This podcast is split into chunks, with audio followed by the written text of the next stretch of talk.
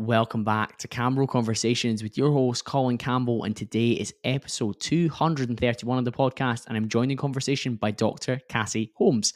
Cassie is a professor at UCLA Anderson School of Management, an author, and an award winning researcher of time and happiness. With that in mind, that is the two subjects that we focus on in today's episode. And you can expect to learn the main predictors for happiness in life, the best strategies for using your time wisely in alignment with your values, the relationship between time poverty and feeling poor and rushed, and time affluence, actionable frameworks that you can take away to help you resist and push back on living life on autopilot, and even how to make tasks that you don't particularly enjoy doing more enjoyable. I first read Cassie's book back in November 2022. So it was fantastic to get the opportunity to host her on the show. So thank you to you, the listener, for supporting the show on that journey, subscribing, sharing with friends, leaving ratings, and boosting the audience to a stage where we get to have continued amazing conversations with guests of this quality. If you too have the ambition to start, scale, and sustain a podcast, then I have built a learning platform titled My Podcast Masterclass where you can do exactly that and get ready to start your own show, scale it to the size you want to get to, build your network, build your business, build your personal brand. That'll be linked in the show notes. It's mypodcastmasterclass.thinkific.com. But that's quite enough from me. I am so grateful for where we are in the podcast at this moment in time. And it cannot keep happening unless people like you keep sharing it with other people like you. So let's keep that momentum going. And the music's going to play, and you have just over an hour with myself and Dr. Cassie Holmes.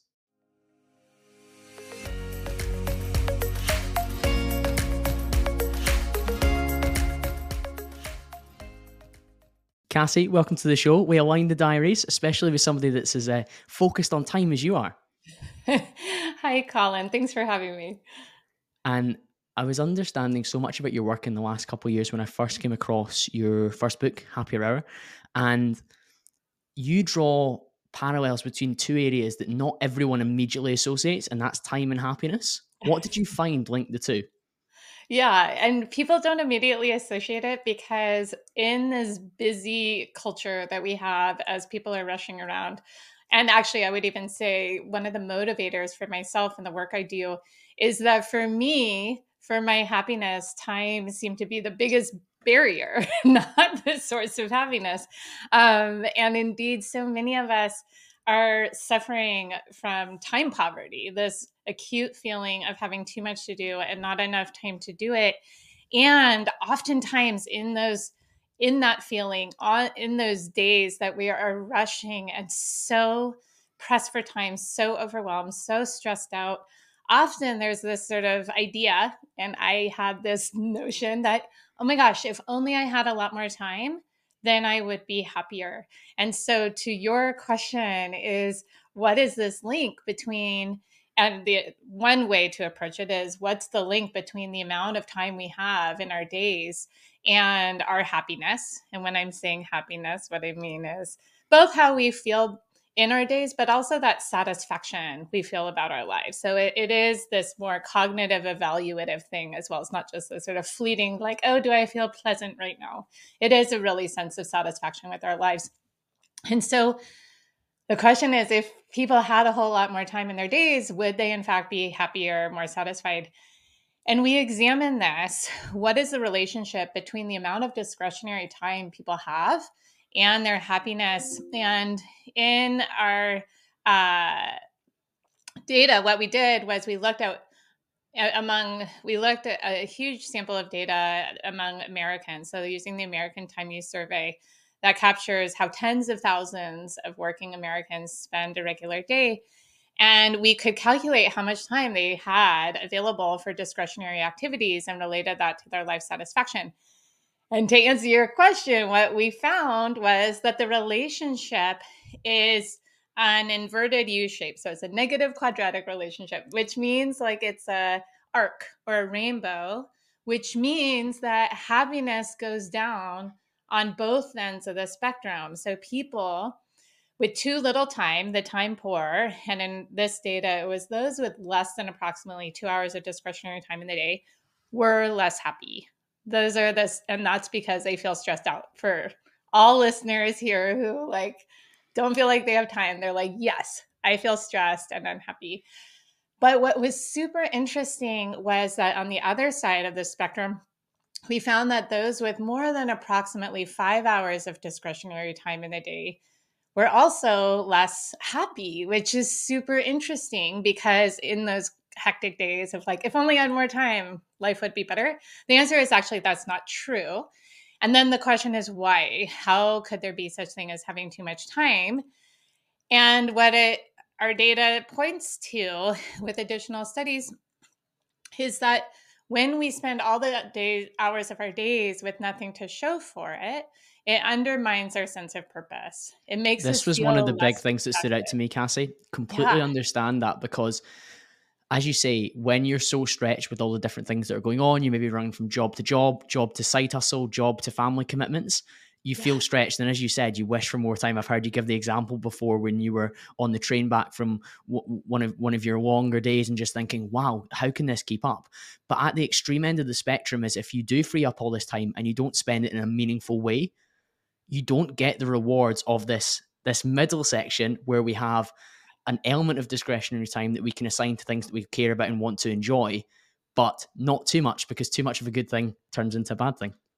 Exactly, because it makes us feel and and even for us busy people, we can absolutely think to those like points in our lives where maybe we did have too much time and it makes us feel unproductive it makes us feel sort of like not worthwhile and it's it's beyond boredom right? It's just sort of this sense of we don't feel fulfilled and satisfied in our lives and so there's this actually pretty broad range sorry I don't know why this has been um, between two and five hours of discretionary time in the day where it's flat. And actually except at the extremes that relationship between how much time people have available and their happiness is like there's not a relationship which is actually to your question like what is the link between time and happiness and the answer is it's not so much about how much time you have available.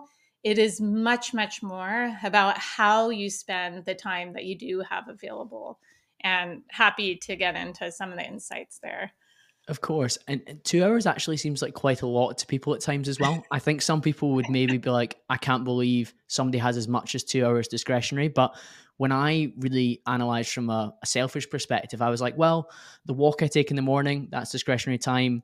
When I go and train at lunch or I train after work, that's discretionary time. When I listen to a podcast, either when I'm preparing for a guest like yourself or where I'm just listening for for for for, for general like self development, that's discretionary time that I'm assigning to something that I I care about, and it's not quote unquote work or an essential. It's a choice that I'm getting to make. So I guess I definitely have more than two hours of discretionary time. But sometimes when you get put on the spot, especially when you feel stretched in a good way, typically, you're like, oh, two hours. That seems like way too much discretionary time for somebody like me. But I think I, I think I'm fortunate enough to to be on that positive side of it. Yeah, and it's true because when I first heard the two hours, I was like, oh my gosh, if only. Like that even seemed like this unreachable luxury, right? But then, as you said, in that uh, honest calculation, and I did that too, like, okay, you know, yes, it's on my walk to work, but during that walk, I'm on the phone with my best friend. And then, yes, I'm like, you know, busy at the end of the workday, but I'm sitting down with my husband for a glass of wine. And at that time, when I, in the example of the crazy train where I'm like, I can't keep up with life, I had a baby. And, um, and it's like, yes, I didn't have hours with my little one, but I absolutely, it was like 30 minutes at the end of each day, just sort of singing him to sleep. And those, that summed up when I was doing this calculation, like an hour and a half of time in even those that sort of super hectic stage of my life where I wouldn't have wanted to spend in any other way. Um, and so, yes, two hours sounds like a lot, but it's not totally out of reach. And if we can really sort of soak up those times that, like you said, you know, your workout or and like you really claim it as your time and this is something that you're doing for yourself and preparing for a podcast if you shift it from like oh this is something i have to do like homework into like oh my gosh this is such a delight i get to learn about someone and you know that's it's self motivating so it's also as much about framing. It's like what the activities are, um, but also how we sort of think about those activities. The language we use around them is, is vital. And um, some of the recent guests that I've had in the mental performance space, um, both of them in America, Dr. Julie Gurner and Lauren Johnson, who was the uh, mental performance coach at the New York Yankees, they were all talking about these little different changes in phrases. And I think you guys in the States do that really, really well in terms of get to instead of have to. And the general level of enthusiasm slightly higher than sometimes the kind of cynical British that kind of comes out in us sometimes. and I really, really think that when you reframe it, like, for example, I get to train, where some people are like, oh, I have to go to the gym after work because I, I feel like I'm out of shape or I'm not looking after myself. And I'm like, well, I get to train. Like I'm buzzing to tick that box. And some days you do, you're not buzzing, of course you're not, but you feel better afterwards. And I think that conscious use of time is something that I'm so excited about today's conversation because you're really providing the facts and the figures and the encouragement for somebody to really consciously assess what their diary looks like and what brings them happiness, what brings them pain, what brings them whatever feelings come up for us. Because one of the phrases I rally against all the time on the podcast is, and people will be laughing down their AirPods or through their car stereo just now, is living life on autopilot. And I think so many people now are on that autopilot life where they drag themselves out of bed late, they go into work or they work from home and log onto the laptop, they scroll their phone on their lunch break, they heat up their microwave dinner uh, when when work finishes, and then they watch Netflix for three hours before they put themselves into a coma. And I'm just like, no, like let's reject that and assess what our day could actually look like. And conversations like this one are are a, a doorway to that for me, Cassie. Yeah, and it's so so important because that autopilot has us move through our days. And ultimately, how we spend the hours of our days sum up to the years of our lives. And so if you're just moving through it, then you're going to, in years, like wake up and be like, oh my gosh, my life passed me by. And that intense regret that comes from missing out on those years that you were living, missing out on life. And again, to your opening question of like time and happiness, it is so critical. It's not just this thing that we invest, it literally is the fabric of our lives. And so, if we're not paying attention or if we are on autopilot, not just in terms of what activities fill our time, but even while we're spending that time then we miss out and you know life passes by with that in that blur. And that is what actually motivated me. I mean the book is a sort of product of my whole career of research. I'm a business school professor and my research starting from my phd was absolutely about how do we make choices that are in line with our satisfaction and happiness. And at a business school, my initial work was like, okay, you know, there's so much focus on money, but what if we shifted our attention towards time as that critical resource, and what are the effects of that? And um, in that work, I found that those it's also irrespective of how much money and time people have available, but valuing time as a more critical resource is is really predictive of greater satisfaction, greater meaning, greater happiness, because what it does is it makes people intentional, to your point. It makes people shift from autopilot. Once you're like, oh my gosh, my time is so important, I need to make the most of it. It makes us intentional in how we spend it, both in terms of what activities we're going to dedicate our time to and effort to, as well as how we engage during it an awful lot of living intentionally is awareness. And I had a guest recently speaking from a financial perspective, Rob Dix. He wrote a book called The Price of Money. And he was saying, Oh, a lot of your audience are into the gym, aren't they? And I said, Yeah. And he said, Well, the first time you ever choose to track your calories, you become hyper aware now of how you're spending your caloric budget. Yeah. In the same way you become aware of how you're spending your your time. And yeah. if we look at our days like that in terms of we have a set allowance, like let's say 16 hours, hopefully we're getting eight hours in bed or eight hours of sleep. Although one of the biggest shocks for a lot of people is that eight hours in bed is not necessarily eight hours of sleep because of the quality we get. But I really believe that when we become aware that we have this set amount of hours to assign to our day and the activities that we choose, it really pulls into to sharp focus as well. One of the key things that I wanted to understand before we really get into happiness and how we spend our time, uh, Cassie, is around happiness and your definition that you used for that, because I think some people immediately jump to particular conclusions about what that might mean. Yeah, and I'm glad you asked that. And I touched on it before because it is such an important point, too. Particularly as you're saying, you know, the cynical uh, folks in the UK, like happiness is such an American thing, you know, roll your eyes. But what I'm talking about is what we talk about in the academic literature is subjective well being. So that includes both our experience during um, our days so, feeling more positive than negative emotion in the day, in an experience, like how are you feeling right now? But also, it is coupled with how satisfied we feel about our days and ultimately how satisfied we feel about our lives. And more often than not, actually, they're so tightly correlated, which is why they get grouped into this construct they move together. Things that um, make us feel good are satisfying, and things that are satisfying make us feel good.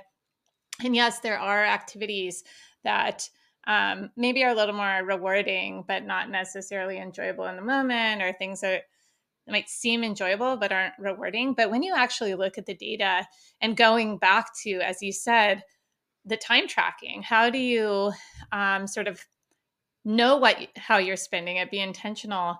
And in um, exercise that i think is super important i'm teaching right now in my mbas they had this as their assignment last week was to track their time for the, over the course of a week.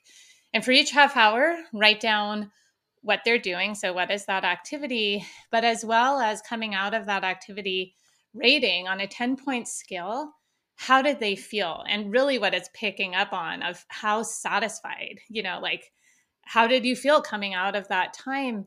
And while it is tedious to do the tracking it's so worth it because at the end of the week they have this fantastic data set that they can look for themselves. What are those activities that were the most worthwhile that made them feel the best what are those activities that made them feel the worst. And then picking up on what are some commonalities among their most positive activities, what are those commonalities among their negative activities.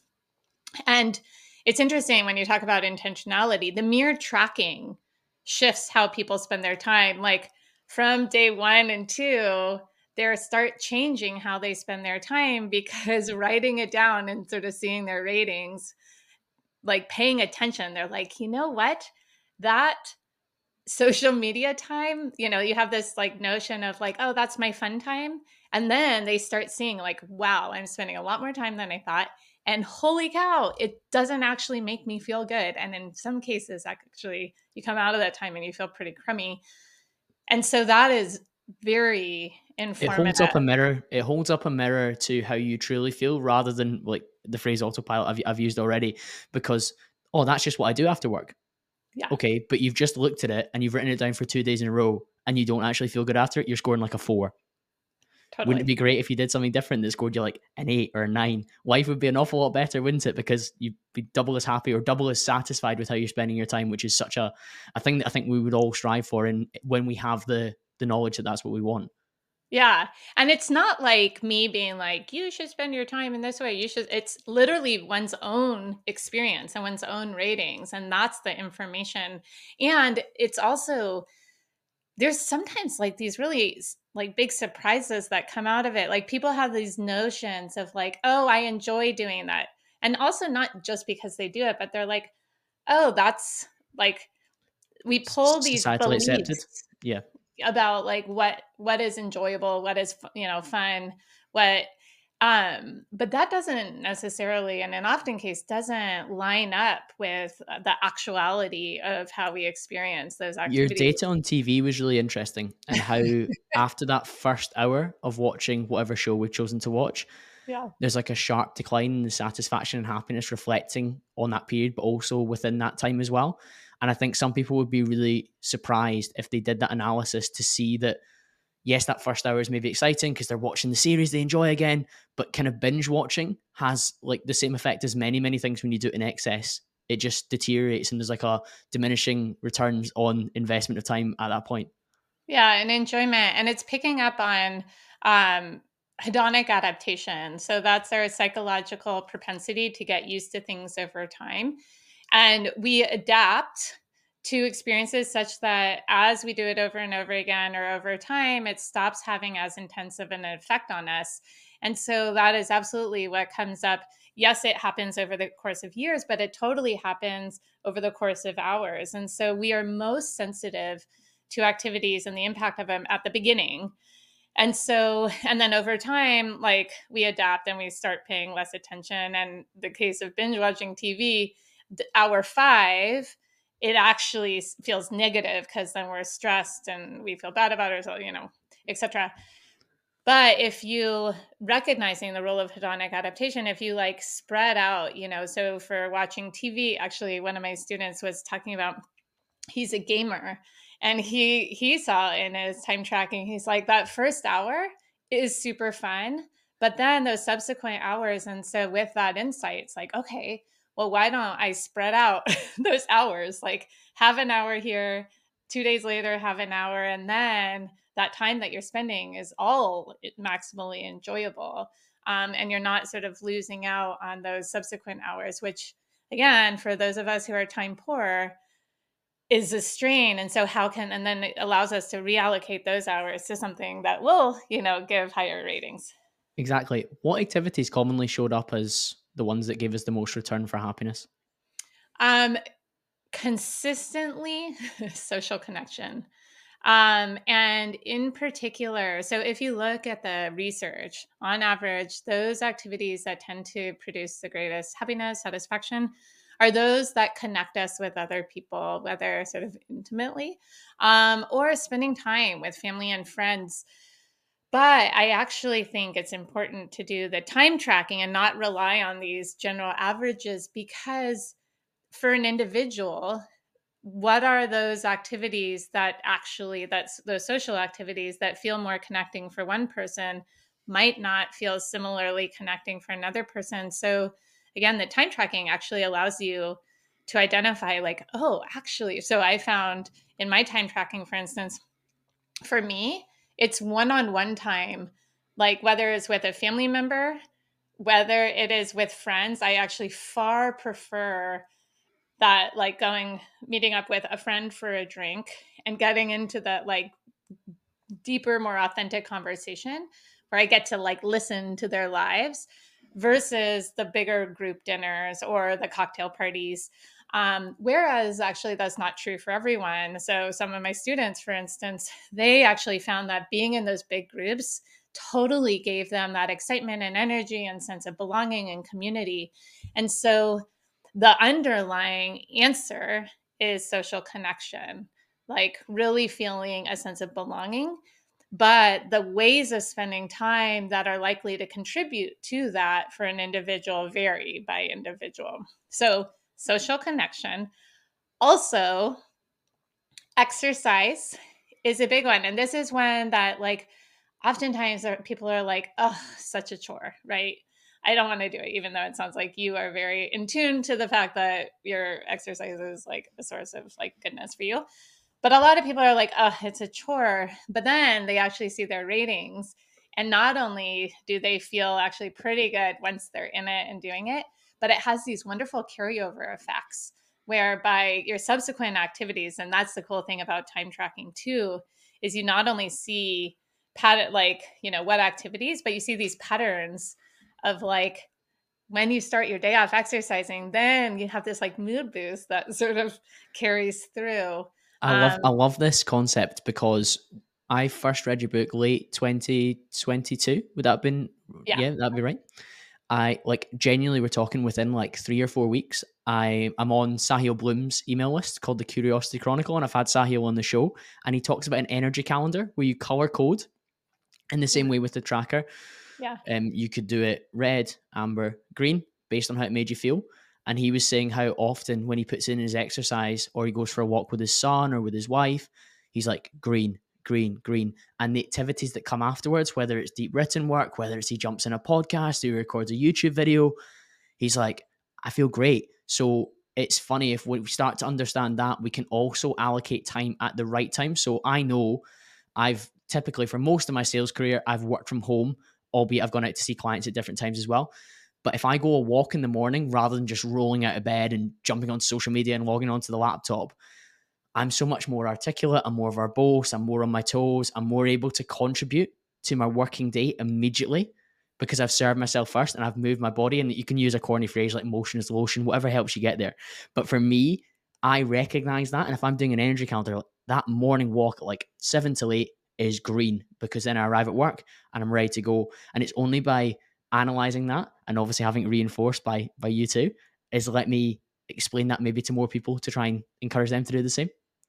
Yeah, absolutely. Because it's in the um, time tracking, it's like it allows you to identify what are those activities that are the most positive and worthwhile, but also you pick up on and you can even do this like just by introspecting it's like are you more of a morning person are you more of an evening person and aligning when you then go on because i talk about how the time tracker you do it for a week or two to get the information of yourself but then the next step is to then design an ideal week, with this information. How can you actually sort of construct your schedule so that you're getting the most positive effects from the good stuff diminishing the negative effects of the bad stuff? And that's where you like as you're saying it's like if you are very intentional about placing some of these activities in particular parts of the day like in the morning getting that exercise in and also there's actually research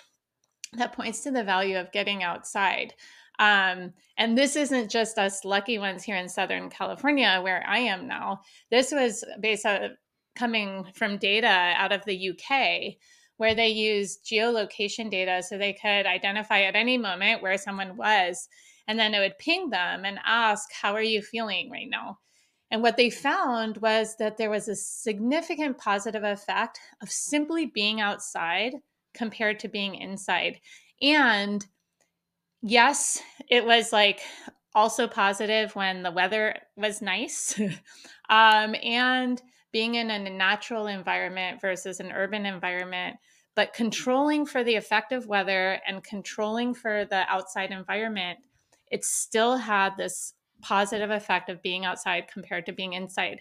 And so when you're like constructing your day, it's like, as you said, that like getting out of bed. The worst thing you can do is wake up and start scrolling. That is like a day ruiner because then it's pulling your attention to all the anxiety. It makes you much more reactive as opposed to proactive in your day.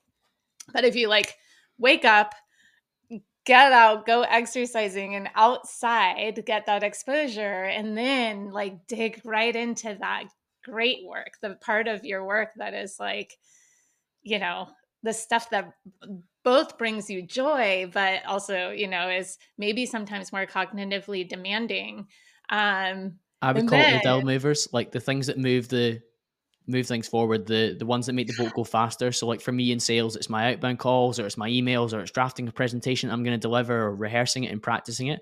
That's the most cognitively demanding but it's also the stuff that you want to feel at your peak when you're doing rather than like admin and loading stuff onto a crm or whatever else you're doing. You want to be like at your peak when you're doing the things that really get get things going in the right direction. So I, I completely agree. What were some of the things you mentioned scrolling of course that were the highest predictors of maybe people being like dissatisfied with how they spent their time? Yeah. So scrolling was one of them. And it, it the problem with scrolling is that a it people spend more time than they think. So it's like you think it's going to be five minutes, I'll just do it really quick. But then it turns into like 10 minutes, 20 minutes, 30 minutes. And then in the time tracker, you're like, see how that adds up to like, you know, 10 hours a week. And it's like, oh my gosh. But not only do people feel badly because it's a waste of time, but the time itself actually, when people use social media passively to watch other people's lives, um, and it's a not representative sampling of other people's lives through social comparison, it makes them feel worse. So, scrolling, commuting. so, time spent commuting is among the least happy. And that too is because it's picking up on um, it feels like a waste of time. You're just trying to get through it.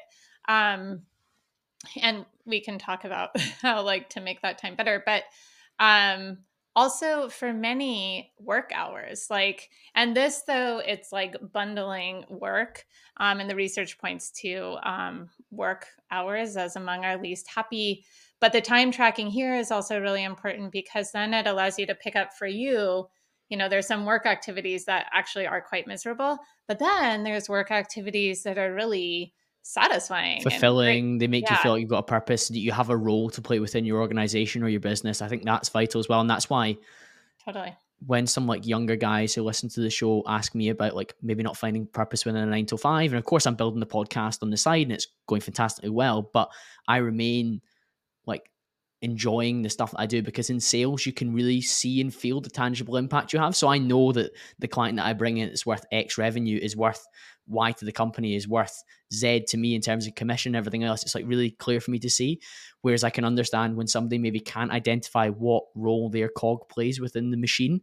That's when I can understand that their maybe time at work is maybe harder for them to be like, oh, well, that was really satisfying, like that particular Excel or whatever it was. You're like, okay, well, I would really delve and ask like management or whoever, okay, well, what, what have I what I've done today? Well, what does that mean for the the wider business? What's it mean for yeah. profitability? What's that mean for our customer service? Whatever the metric is, it's sometimes really valuable to understand what you what you did within that in order to then feel better about the the effort and the time that you've expended.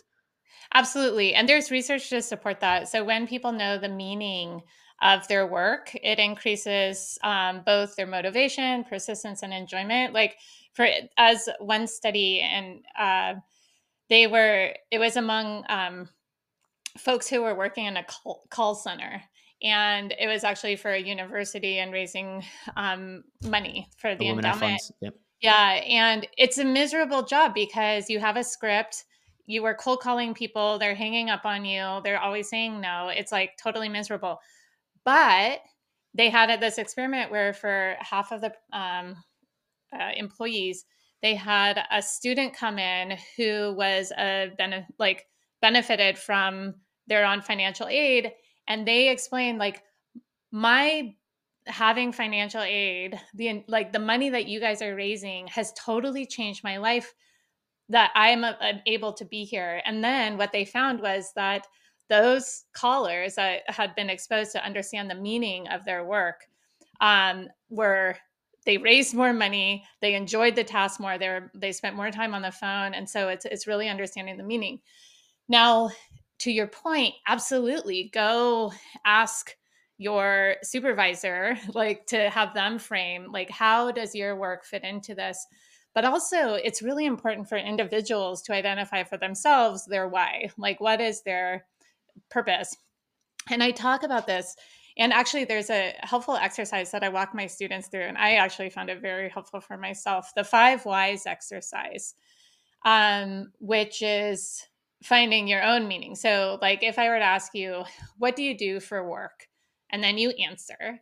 And then I ask, well, why is that important to you?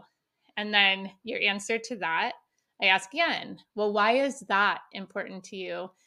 And answering these five levels of why for yourself is actually really revealing because it uncovers like what is it that really drives you? What is intrinsically motivated, motivating?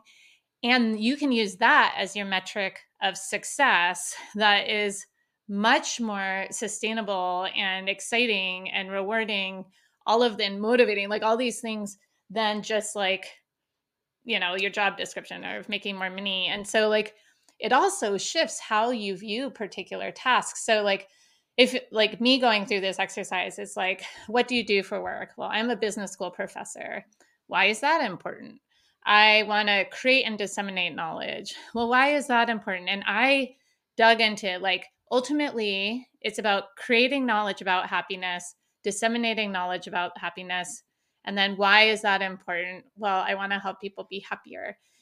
And this is helpful for me because identifying it, it informs what projects I take on. So if, for instance, I'm asked to speak on a panel, like uh, you know at the school, then if it's about disseminating knowledge about happiness, sure. If it's about something that it's very reasonable for me to ask, like, you know, I'm a marketing professor, so you know, come talk about, I don't know, social media, for instance. It's reasonable to be asked, but I'm like, you know what? Nope, that's not in line. So it sort of determines how you spend your time. Like what I would describe that as a filter. Yes. It's absolutely. a filter for all the different things that you're asked. And there's always a, t- a point in somebody's life or their career where they have to start saying no to more things. There's there's an early part of your career where it's beneficial to say yes and be open to experience and gather this. But as you've yeah. gained your expertise in your field, there's more opportunities than there is time for you to assign to it. And understanding your why and your values and making sure that the things that you say yes to are in line with that, I think is a fantastic framework for people to employ because then they're they're much more at ease with rejecting something because rejecting things doesn't feel nice rejecting someone is not a is not a, a thing that many of us find particularly easy but you're much more able to do it if you realize that it's in service of your greater good and your values which will allow you to contribute in the areas that you feel that you really can. Absolutely. So it's so important to have it as a filter and as you said it's really it's valuable to have that clarity of what is in fact sort of worth your time versus not.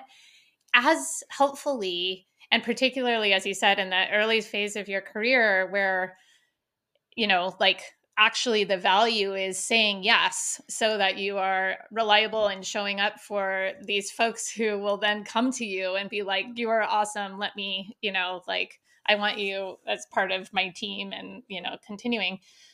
But it also influences how again going to that mindset perception of these different activities. Like i hate email. I really do. And i um but when i see an email coming in from a research collaborator then i'm like okay i reframe it. As not email. It's about creating knowledge about what makes people happy. It's that research component. Or if i see email from a student i'm like it's not email. It's really about this dissemination of knowledge. It's about connecting to the sort of audience. And so it even like reframes your task and like you know in early in one's career there might be things that just actually throughout one's career there are absolutely parts of the job that are not fun but knowing the why of those tasks makes it so much more worthwhile because you ask like what are those activities that tend to like be the least happy? They what there are are those activities that are thwarting in self-determination theory. This is a theory in psychology of what really drives us. Um like what are those things that when um we, we feel fulfilled like that we're reaching those things, then we feel satisfied. When those things are thwarted, it's actually quite frustrating and painful. So, the three things that drive us are relatedness, so social connection. Um, and so, when that gets thwarted, when we feel lonely or isolated or left out, that's a that's a bad activity. Um, competence so the sense of us accomplishing and have being able to affect um, our lives, um, that is a good thing. But when that gets thwarted and we feel like we're unproductive or wasting our time, that is that's why commuting gets on there. Um, that's why scrolling can get on there because it feels like a waste. We are not producing and we're not feeling confident. Um, the third one is a sense of agency or control. Um, and so you see that when we feel like we are, have control in our, our environment or with our time, that's a good thing. But when we feel that we are not in control, then it's a bad thing. And that's where these obligations sort of find their way in there. That if if something feels like it's happening to you that is outside of your control, it feels quite negative. Um, but in those situations, it's helpful if you're like, okay, you know, my boss is asking me to do this. I don't really want to. But then if you're like, okay, what's the why of this? Like, how is this in service of my purpose? Then it actually, like, it gives you a sense of agency um, and it makes it feel less worthwhile. So also a sense of competence. Um, and so you can again under understanding the underlying psychology helps you both decide what activities are, are worth your time, but also helps you think about your activities in such a way that they feel less onerous and can actually feel quite satisfying. So well explained because when we understand our why, we can often bear much more difficult house. And that's why when you were explaining there around if your boss assigns a particularly difficult task to you that you don't feel like you're you're you're going to enjoy or you're capable of or you feel it's not in line with what you really want to be doing their job as well is to understand your psychology and to work with you to make you feel like it's going to do something that's important for the overall business it's important for you that's important for them. And getting like that mutual buy-in between the two of you is a really really powerful thing. Yeah One of the phrases, but not have it sound like not be like your boss asks you to do something you're like why why am i doing this? That's not the way to frame it. But it would be like oh my gosh like can you help me understand how this fits in? You know how does it contribute? Like yeah, yeah, and and also when you have a wider understanding of the activities that you do and what their roi is for you and for the business like you say, it's it's empowering you with the facts to enable you to decide what really is going to matter, and it could also instruct future career decisions as well. Whether you even want to go down the path that you're on in terms of the particular sector within a business you're in, or whether you want to start your own business, and it's what what area you think that you can contribute the most heavily and it feels like gives you a positive feedback loop like competence for example like one of the biggest things for me is like the things that i do i go narrow and deep and i try and pursue mastering the things that i'm doing so if you ask me to do particular things, turns out I'm not very good at them because I've just never spent any time focusing on them because I've decided that's not a priority for me. Instead, there's maybe a handful of things where people be like, oh, Colin's pretty good at that. He's got a level of mastery in that. But guess what? That's because I've decided that's the things that I'm going to allot my, my time towards. One of the phrases that I really, really like from you is turning a routine into a ritual. What do you mean by that? Yeah. And this is one of these, uh, it's a really important um, insight because pulling out of you know i talked about hedonic adaptation before um, in the sense of like gaming or watching tv over the course of hours we get used to things over time. But also we get used to things in our lives. And so you know when you do the same thing again and again when you're with the same person over time they stop having as intensive an emotional effect on you. And so even if i you know were to ask you to reflect on your last week what were those things that brought you joy? Sometimes like it takes a moment to even identify them yet there is so much goodness right there and you're like think about the first day you moved into your new apartment and you're like this is amazing or you had like a view or you get, get that first you know job and you're like this is amazing but you know weeks or months into it, certainly years into it, you stop noticing like that, you know, apartment. Like, it, it becomes you don't the norm. Even notice it. Yeah. Um, and that can happen in really even just joyful things. Like um, I share this example because one of my sources of joy is my coffee dates with my daughter.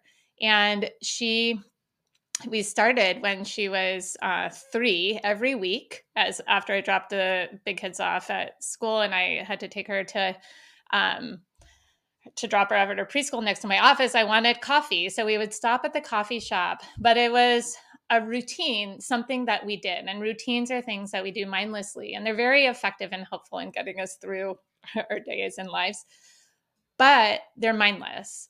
And what we did was we turned this routine into a ritual. And even calling it a ritual changes it, it makes it special. And so our coffee date ritual turned into this thing where, like, she would get her hot chocolate, I get my flat white, we get our croissants, and it's 30 minutes each week that it's just the two of us hanging out.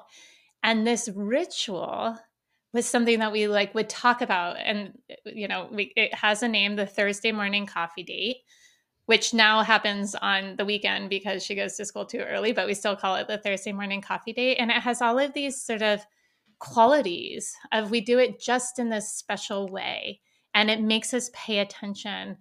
And so you can think about, and actually, research shows that couples who have shared rituals report greater relationship satisfaction. Families who have shared holiday traditions um, are more likely to gather for the holidays and enjoy the holidays more.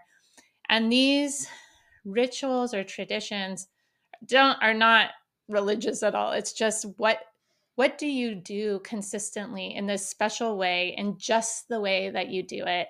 And when they're shared, it's like extra special, but you can shift anything, like even your own like even say like your morning routine if you turned it into a morning ritual what does that mean? Like it's like ah like you get out of that and like or even your morning coffee ritual. It's like creating this space that makes you it makes it special so it has you continue to pay attention which helps offset hedonic adaptation. And even pairing that more with yet another strategy that helps offset hedonic adaptation so that you continue to enjoy and notice the good stuff is counting your times left of doing these things. So often we assume that these activities that we enjoy and that are part of the fabric of our everyday life are going to be available forever. But just because they're everyday activities does not mean they're going to happen every day and continue to because circumstances in your life will change. If your joyful ritual or activity involves someone else, circumstances in that person's life will likely change. Even I know you did this work with your daughter because yeah. she's of a particular age and she's not always going to be of that age. She's not always going to have the same routine. You've already moved it from the Thursday to the Saturday in order to yeah. accommodate th- that period. And I think these things get brought into sharp focus at different times in our lives. And an exercise that I've done before is calculate the number of times, um, depending on how often you see your parents or your family, how often you might see them again before the end yeah. of their lifetime. I was actually at, at, at, a funeral this morning, and so it's particularly poignant for me thinking about how much time you have left to spend with particular individuals based on the, the average life expectancy, the number of times you see them per year, the number of times you do these activities. And sometimes it takes events like that to really bring these things into sharp focus. But conversations like this one, where you've taken the time to calculate what that might mean in terms of number of times you'll get to go through the, the Thursday coffee date with your daughter, it's it's really important because it also enhances how present we'll be during the times that we do spend. Because mm-hmm. one of my biggest challenges with I think everyone, but also myself, is when you are spending time with loved ones, is being there at that time and not being worried about the next thing you've got booked or the next thing you have to do or what's happened with the LinkedIn post or the Instagram post or the podcast or or the work email or whatever it is because those will always be there and that person is much less likely to always be there whether that's through um, passing away or moving location or changing job or their schedule changes. You have to take these things into account. And I always try and like I I'm very fortunate. I live 10 minutes away from my parents' house. So I see them really regularly. In fact, my mom actually printed off the notes that I use for my podcast quite regularly. So I get to see her quite a lot before I record, and I record twice a week. So that's great. Yeah. But making sure that when I'm with her, I'm not like tempted by the email on my phone or the social media post that I need to put up and just being there with her. And I'm accumulating a lot of time with her, but the time has got to be of a high quality as well. Absolutely. Yeah. And so when I calculated with my daughter, she's only eight now.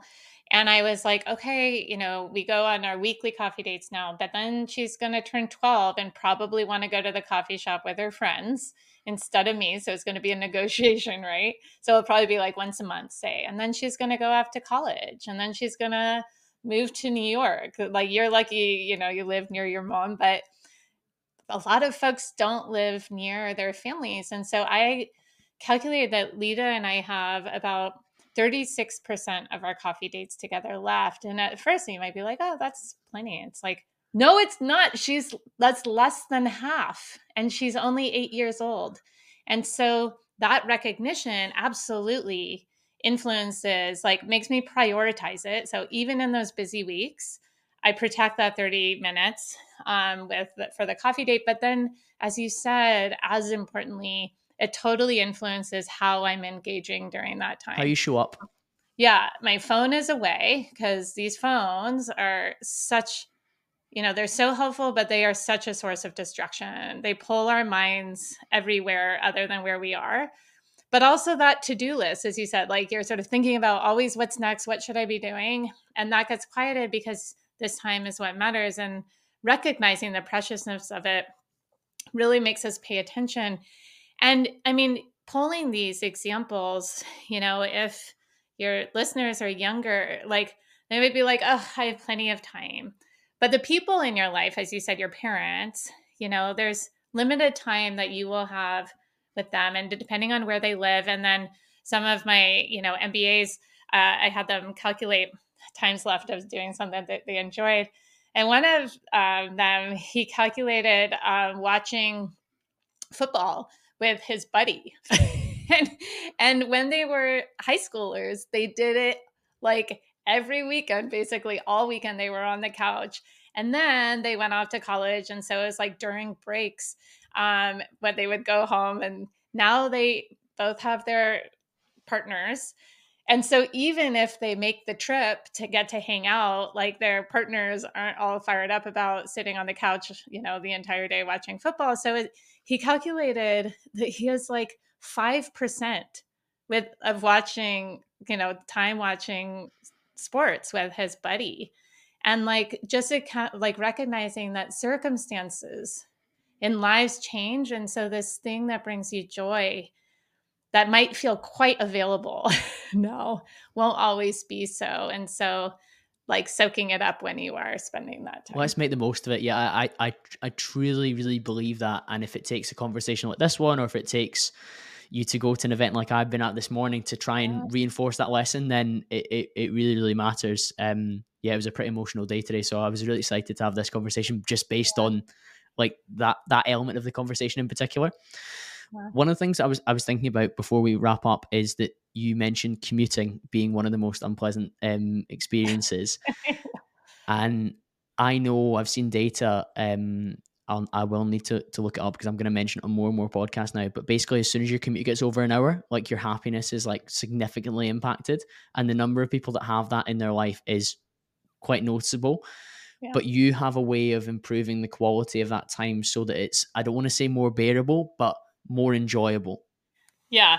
And so this is picking up on the bundling is the strategy and it's um it's a very helpful sort of strategy that pulls out of actually the motivation research by uh, one of my colleagues katy milkman and it's so simple yet so effective and it is basically if you bundle something that you don't want to do like commuting and the reason commuting is so painful is because it does feel like a waste of time um, with something that you do want to do, like listening to a wonderful podcast uh, where you get to learn and be inspired, um, then it makes that time feel less like a waste and actually, in some cases, more fun.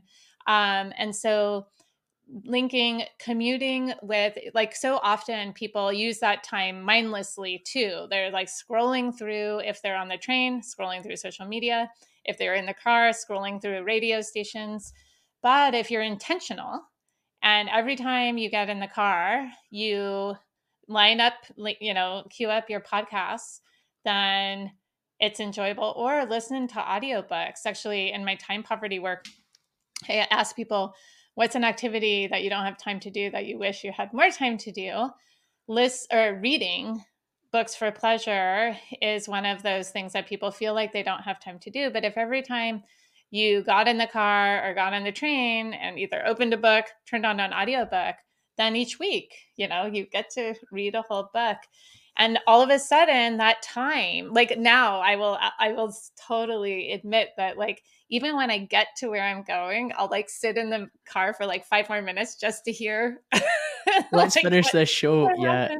I, I I mostly listen to music when I train, but when I'm quite stretched for time, I will listen to podcasts coming off. If I'm doing like two or three a week, I need I need to I need to keep on up to date. But there's some that I'm listening to in the car to the gym, and then I go inside the train. and I'm like, whoa, this is staying on because I'm just so wrapped in it. And there's an element of the journeys that we do uh, it's far it's very likely we take the same road we take the same train track we take the same tube stops whatever it is or we walk the same distance the way that we can create novelty and make it slightly more memorable because i know that's a huge part in how we remember our time having yeah. some sort of difference in it is oh last week last friday when i walked to work i listened to this episode with dr cassie holmes or i listened to this episode with wh- whoever it was and you can then bring those lessons forward and speak to people about what you listened to on that that walk or that that journey yeah. and it's much more likely then you remember your commute favorably because it contributed to things in that moment but also thereafter and I, and I love that and I've long been an advocate of, of bundling and every year I do whatever age I am number of thoughts at that age so last year I did uh, 30 thoughts at, th- at 30 and one of them was talking about time management because people are always asking like how do you have a sales directorship and you run a run a podcast like this one and you train all the time and you have a life. And I'm saying, well, I bundle things up. So like when I'm like I, I now outsource my cleaning and my meal prep, but when I did those things in the past, I was listening to podcasts, I was on the phone to friends, whatever it was, just to make that time more pleasant, but also more memorable as well. And I really think that's like such a huge time management hack. And I love that the time that we've spent together today, you would maybe assume that we would have like loads of like time management hacks to like make the most of your time, but it's been far more about actually understanding from like a helicopter view and then mapping out your day and your week and your life based on that. Absolutely. And I mean, even my research supports that. When we think about our time from this broader perspective, in terms of years in our life overall, then what that does is it clarifies what's important. And then that ladders back to influence how we spend our hours today. Um, and with that, it makes us more intentional, it makes it more fulfilling. Um, and even, and it also like intentional, like filtering out, like it is it is worth spending a little money to outsource some of these tasks so that it frees up time so you can dedicate it to something that you enjoy. Or if you don't have the funds to outsource, then at least make that time more joyful by um, inspiring you yourself by listening to something. Um, yeah. So it's about, again, how we spend these hours of our days sum up to our lives. And we want to not just move through it. We don't want to move through our lives. We want to absolutely live it um, and make the most.